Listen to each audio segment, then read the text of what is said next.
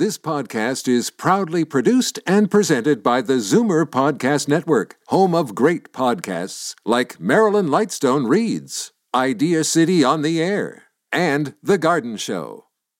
The most memorable interviews and listener calls from the week that was on Fight Back with Libby Znaimer.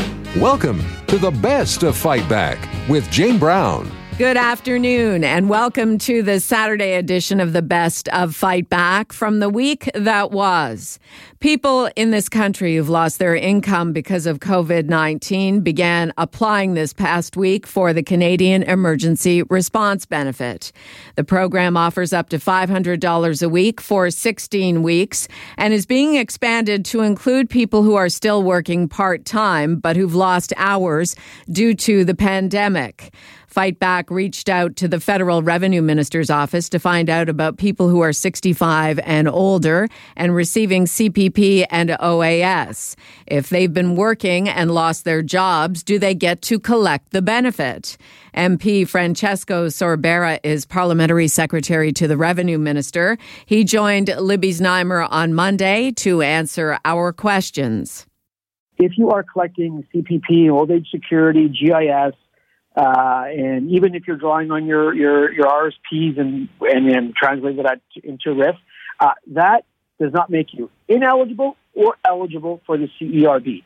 What makes you eligible for the CERB is if that senior, uh, if that person is, is collecting a CPP and old age security, and in addition to, is also working. So they're working part time, 20, 30 hours a week, and they've, and they've met that eligibility threshold of at least being 15 years of age and older, and uh, and having made $5,000 of income for the last 12 months or for 2019, and has been laid off or had their hours effectively reduced to zero, they are then eligible for the CERB.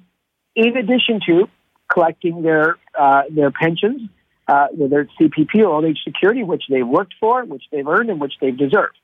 So the answer is it depends. If the person is working part time, has met those requirements, yes, they're eligible for the CERB. If the individual is not working uh, part time or full time uh, and is collecting CPP and old age security, then they are not eligible for the CERB. Will it be clawed back against the pension? Do you know that? No. What what what will happen is when the when all individuals file their taxes at the end of the year. So the CERB in, in the accounting language is there's no deductions at source. So you'll receive from the CRA portal, you'll receive two thousand dollars for week for the four week period, and then depending on how many weeks you collected, if you collected up to the 16, uh, 16 weeks, you can quick, quickly do the math and, and you get to get to the, the number there. Um, what will happen is when you file your taxes at the end of the year, uh, you will then have to claim all the income you've earned, and you will pay taxes uh, on, on all your total income. Um, so the, the, one of the good things is because we introduced the the increase in the basic personal exemption amount, uh, many seniors who are could be or are working or not working will actually benefit from the rise in the basic personal exemption amount. Uh, at the same time, most seniors at a low tax uh, tax bracket uh, because they aren't working full time jobs or, they, or, or transition to a part time job, um, that they'll be able to uh, not have as much uh, tax back or much re- to be returned to the federal government in the year when they file their their uh, their taxes. Okay, well, that's good to know. So uh, you are eligible if you've been working part time, earned uh, a minimum of five thousand dollars, and then it's all going to be taxed, and uh, presumably a not tax. The, not the full amount, but what, in whatever tax bracket you fall under, your what's called your average your average or marginal tax tax rate would would apply. But not to get too technical, uh, the, the, you know, whatever tax amount will, will be, uh, will not be at, at, a, at a significant, le- a significant level, especially for seniors that, you know, are earning CPP, old age security, and, and have a part-time, part-time job. Say someone that, you know, making $20,000 a year, $23,000, $24,000 a year. So that, that tax rate, the effective tax rate at that level is very, very low. If you, if you, uh, would, would, you know, need some, uh, uh, questions answered, uh, some clarification, please, please feel free to call. And, I, and I'm going to give that number out in a second. And I want to do a shout out to all the CRA employees out there because 7,000 CRA employees answered the call to be able to uh, to to get up to speed and answer questions related to the to the CERB. So if if individuals uh, have questions, um, if I'm looking at this correctly, the the the one eight hundred number is one eight zero zero nine five nine eight two eight one. So it's one eight hundred nine five nine. 8281. Can the agent help you process that claim on the phone, or, or he can just answer, or she can just answer questions? They can just answer the questions that you may have. Uh, this, the simplest uh, way to doing it is uh, online and by phone, but there is a number I can I can uh, I can leave with you and, and, your listeners that they can call uh, to to have their application processed online. One eight hundred nine five nine two zero one nine. They'll be able. They'll need their social insurance number, uh, their postal code, and the period you are applying for, and that is literally it. Uh, that's all they'll need. Everything else whether they're receiving direct deposit or check will already be on the system. If they click on direct deposit, they will receive it within three days. Within three days, and if uh, they're receiving it by check, um, by mail, excuse me, the check, uh, the check via the mail, it'll be within a ten day period. MP Francesco Sorbara, Parliamentary Secretary to the Minister of National Revenue. You're listening to the best of Fight Back on Zoomer Radio. I'm Jane Brown. This crisis is bringing out both the best and the worst in people, and the worst are those scammers trying to cheat and defraud us at this most vulnerable time. Since the Canada Revenue Agency began taking applications for emergency benefits this past week, a lot of the ongoing scamming involves fraudsters pretending to be with the CRA. Jasbir Anand is a financial crime and national fraud leader for financial services at EY. And Jeff Thomson is a senior RCMP intelligence analyst with the Canadian Anti Fraud Center. They joined Libby with some important information on Monday stays in line with our, our current messaging recognize reject report so i mean um, the main thing is any unsolicited calls email text messages or any type of solicitation you get claiming to be a government agency asking for personal and financial information you really got to take time to to to stop and think about these things. Never provide the, the personal and financial information to unsolicited requests, um, and verify everything. So as long as you're going to the credible source, the right phone number, the right website, uh, and seeking your assistance and information from these spots, um, you know you'll, you'll be okay. But you, you do have to remain vigilant and be on the lookout for these scams is the key to staying safe that they won't be getting in touch with you. Every communication has to be one that you initiate, correct? Yeah, I mean, it's great to know who you're contacting and ensure that you're speaking with uh, the right party.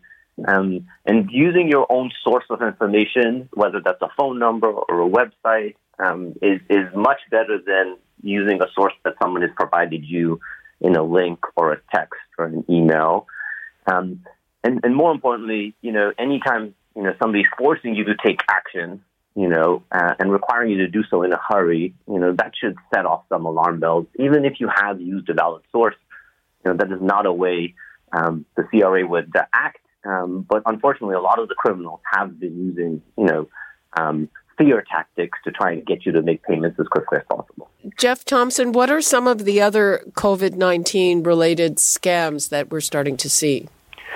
So we've seen, you know, the the big one we've seen is, are the phishing scams, um, you know, and there's a whole variety of different scams, you know, whether they're claiming to be the Public Health Agency of Canada, the World Health uh, Organization, uh, and even in some cases, uh, retailers such as Shoppers Drug Mart or President's Choice um, you know, phishing schemes. Again, uh, you know, emails or texts asking to click on links, whether it's to get your your benefits or your COVID nineteen relief, or um, you know, to to receive products to to stay healthy. You know, um, the the big one. The other one we're we're seeing a, a little bit of is uh, extortion scams. You know, so where people are calling, uh, you know, saying that you've you've tested positive and, and you know to to get your prescription and uh, your results you need to provide personal and financial information or even in the form of an email where it's saying uh, again this is in line with phishing you know you've been around somebody that's tested positive, you've been in close contact.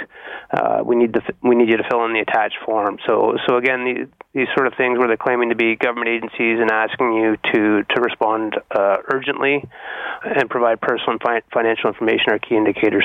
Are there scams out there that are pretending to be from a person's bank, Jas? Yes, definitely. And and you got to remember these phishing scams don't only come via email. You know, they could send you a text message, they could send you an IVR response. Um, and the ones that we're seeing from the banks are really text messages that you'll see saying, you know, this is your bank, please click on this link or contact us at this number, which again is often not the correct number. Um, it may look like it's got the right number on the link, as in when you check the 1 800 number, it matches your card. But in actual fact, like you said, if you hover over it, you'll see it's a different number. Um, but the best response is not to click on links in text uh, or in emails, uh, whether they're from a bank or Netflix or, or the government.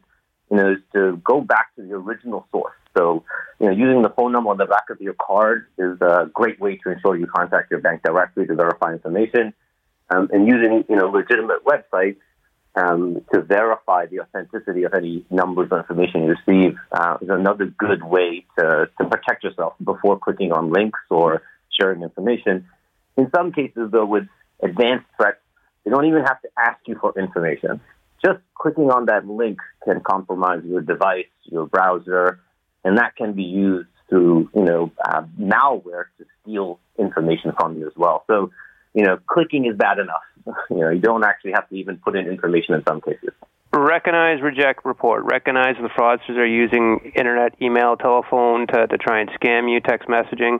Uh, reject, you know, stop and think about stuff. Don't react. Don't provide personal financial information. And report. Report to your local police if you're, if you're a victim of fraud and visit the Anti Fraud Center website at www.antifraudcenter.ca. Jeff Thomson, Senior RCMP Intelligence Analyst with the Canadian Anti Fraud Centre, and Jasbir Anand, a financial crime and national fraud leader for financial services at EY. You're listening to the best of Fight Back. I'm Jane Brown. We learned on Monday British Prime Minister Boris Johnson had been admitted to intensive care at a London hospital with COVID 19. Word was Johnson was on oxygen, but not on a ventilator. While Boris Johnson has suffered a serious case of COVID 19, it brings home the point to other world leaders it could also happen to them. We also witnessed a resolved drama involving U.S. President Donald Trump and Minnesota based 3M, who ended up doing a deal which would continue to see medical masks sent to Canada. Trump had originally asked 3M to only provide N95 masks for America. To talk about both of these issues, Libby Znaimer was joined by members of our Tuesday strategy panel. Karen Stintz, former Toronto City Councillor and current CEO of Variety Village. Charles Bird, managing principal of Earnscliffe Strategy Group in Toronto. And John Capobianco, senior vice president and senior partner, Fleishman Hillard High Road. It shows and it tells uh, how real this is. And not, not that we didn't know that already, but when, when a G7 leader uh, is felled by it and is hospitalized uh, to a point, it does send shockwaves to citizens in other countries, um, but also to leaders to say, you know, the vulnerability, and, and this does not have any potential barriers for anybody. So when you know when President Trump is out there with uh, six or seven people on a stage on a regular basis, um, you know our Prime Minister has, has been isolated and, and is is you know is obviously taking precautions. Uh, the Premier of the province, along with you know three or four or five of his cabinet ministers, it, it just shows you and it, it makes you want to you know just be cautious about um, you know, any other, you know, G7 leader getting, or any leader, quite frankly, getting this, because at a time like this, we need our leaders to be healthy, strong, and, and present on a daily basis. Charles? I suppose if there is a silver lining in all this, it is just such a wake up call for Britons and for, for anyone that this this is not to be taken lightly. I mean, uh, Boris Johnson was first diagnosed 10 days ago, and it was really only yesterday afternoon that he suffered a turn for the worst, and his medical team decided that uh, hospitalization and intensive care was the way to go. And I'm sure they wouldn't have uh, opted for intensive care unless they thought there was very good reason that uh, you needed to have a ventilator close at hand and, and ready to go if it came to that. Karen, what do you take from that? you know, in Germany they do go around um, for cases of that have tested positive on the 10 day mark because that's where the turning point is. So um, it, it, it, it appears as if this is affecting Boris Johnson in a way that the 10 day turning point was where he needed to be hospitalized. And, you know, I think that there is a combination of um, making sure that he's, you know, w- getting the care that he needs and whether to downplay it or not, I, I don't think it does it, uh, Britain any good to downplay a situation. And uh, so I, I, I think that the, the situation is what it is and that he's in hospital and he's, he's got COVID 19 and he's managing the disease in, in a way that many others are across Britain and in Canada who've, who've who also have contracted it. Um, I, I don't I don't think it's a wake up call. I think that there has been an aggressive response to the pandemic that um, all countries know the seriousness of it. So I, I think you know even our prime minister, you know, his wife contracted it, so he'd been living with the reality of it um, personally. So um, you know, I, I think that it certainly is um, something that you know again, you know, speaks to the need to continue to to be doing all that we can do to get it under control and uh, just highlights that everyone is vulnerable. Okay, let's uh, move right along to the saga of the masks and Donald Trump. Let's start with Charles again. Uh, Donald Trump and the masks. It points to uh, you know a, an issue of real concern in Ontario, which is you know a relative shortage of uh, personal protective equipment, and you know we've come a long way from. Um, Doug Ford's announcement a couple weeks ago about how Ontario was going to be you know, a manufacturing powerhouse supplying much needed equipment to the rest of Canada to finding out yesterday that we're a week away from running out of supplies. Um, you know, that, that should obviously cause a lot of us concern.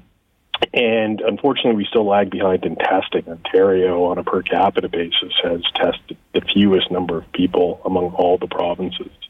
And you know, obviously, testing, testing, testing is a, is a mantra in terms of how you identify where the coronavirus is and and and isolate it accordingly. And it feels that um, that has been a problem. It, it, it, the good news is that they are ramping up in Ontario. That um, at the moment we're doing 13,000 tests a day, and that number is expected to rise to uh, 20 to 30,000 by the end of April. So that's good news. Karen, that's the one thing that Ontario needs to ramp up and ramp up really quickly um, in order to get a handle on on you know where our vulnerabilities are, uh, because you know there's further talk about clamping down even further on uh, on the public and on our you know social distancing and and but you know that alone is not going to help us get ahead of this virus. That we need to we need to know where in the, in in the province are the concerns are. And right now, we we just don't know. And uh, so the testing is is a key component to countries' abilities to to to to bring to flatten the curve and to, to bring the virus to a point where they can start to think about okay how do we now start opening up our economies again?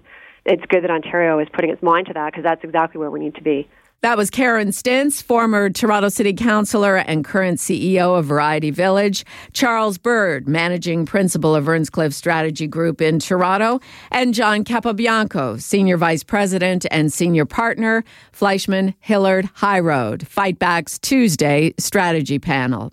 This is the best of Fight Back on Zoomer Radio. I'm Jane Brown. For Christians and Jews, this is one of the most important and joyous holiday weeks of the year. Passover began at sundown on Wednesday. Good Friday was yesterday, and Easter Sunday is tomorrow. It's a time we normally gather with our communities and our families to worship and celebrate and eat. But during the COVID 19 pandemic, things are different this year as these celebrations are largely virtual. Joining Libby to discuss this past Tuesday, Father Michael McGourty, pastor of St. Peter's Catholic Church in Toronto, and Rabbi Michael Dolgin, spiritual leader of Temple Sinai Congregation of Toronto. I think it's important to say it out loud uh, that uh, technology is wonderful and a distant second best to being with the people that we love. I'm, I'm, we'll talk about the holiday, but I'm also hopeful that people can hold on to that beyond just the few months uh, or many that this might last in the holidays, uh, to remember the kind of uh, importance that we should place on the opportunity to be together, to mourn together, to celebrate together.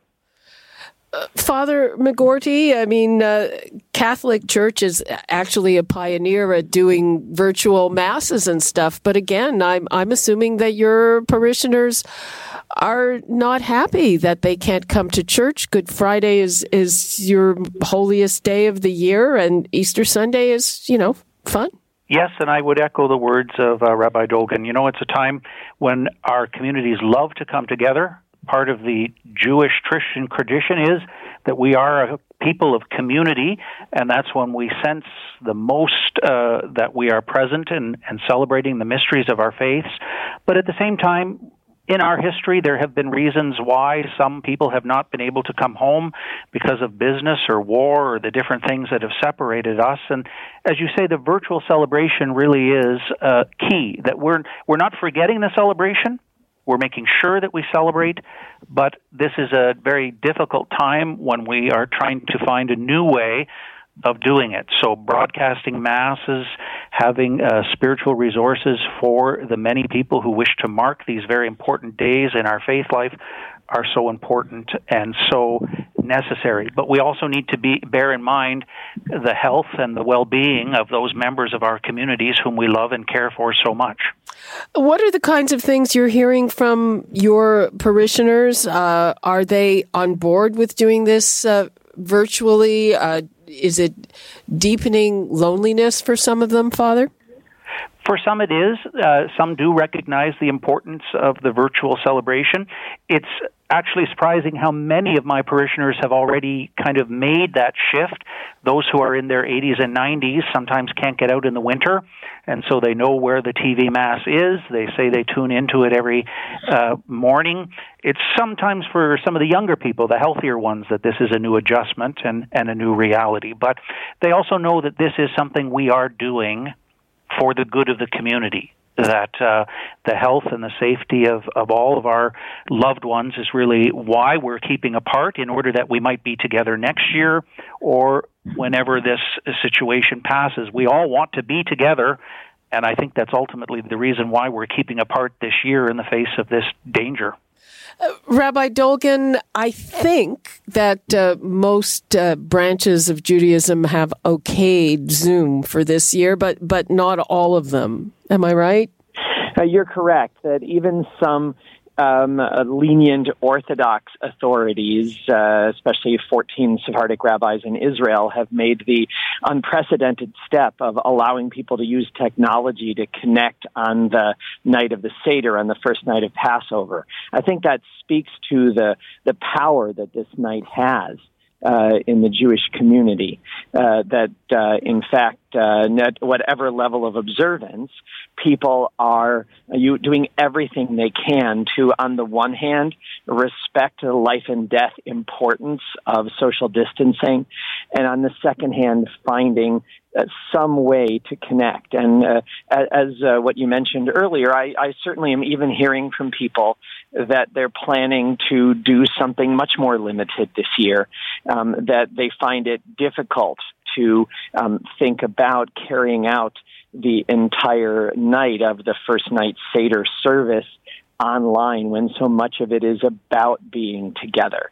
And on the one hand, we're trying to support people in that. Uh, our senior cantor, Charles Osborne, and I, on the second night of Passover, Thursday night at 6.30, are um, are live streaming a second Seder uh, for Ooh. people to make sure people are not isolated, that they're not without the opportunity to celebrate and connect, something that where we expect participation from a number of different countries in a number of different places.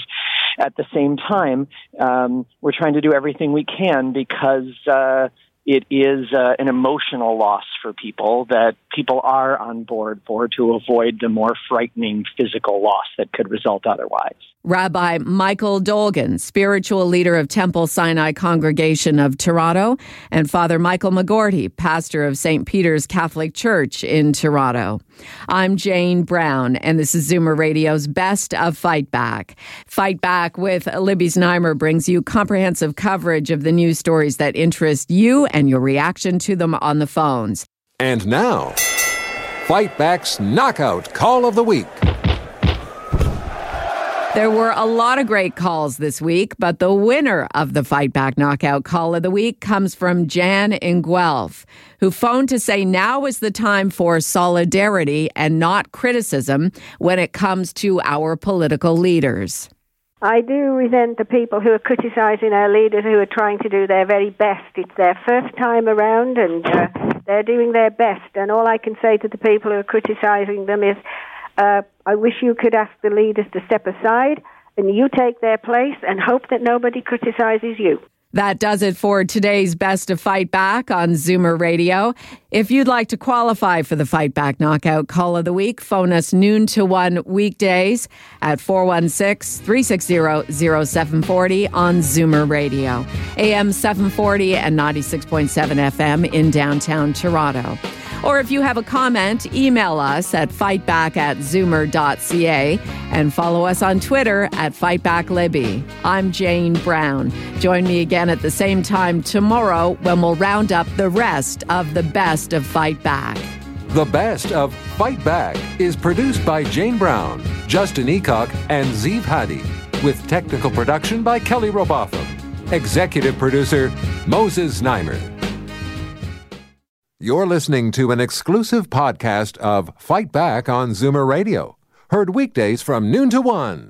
You're listening to an exclusive podcast of Fight Back on Zoomer Radio, heard weekdays from noon to one. This podcast is proudly produced and presented by the Zoomer Podcast Network, home of great podcasts like Marilyn Lightstone Reads, Idea City on the Air, and The Garden Show.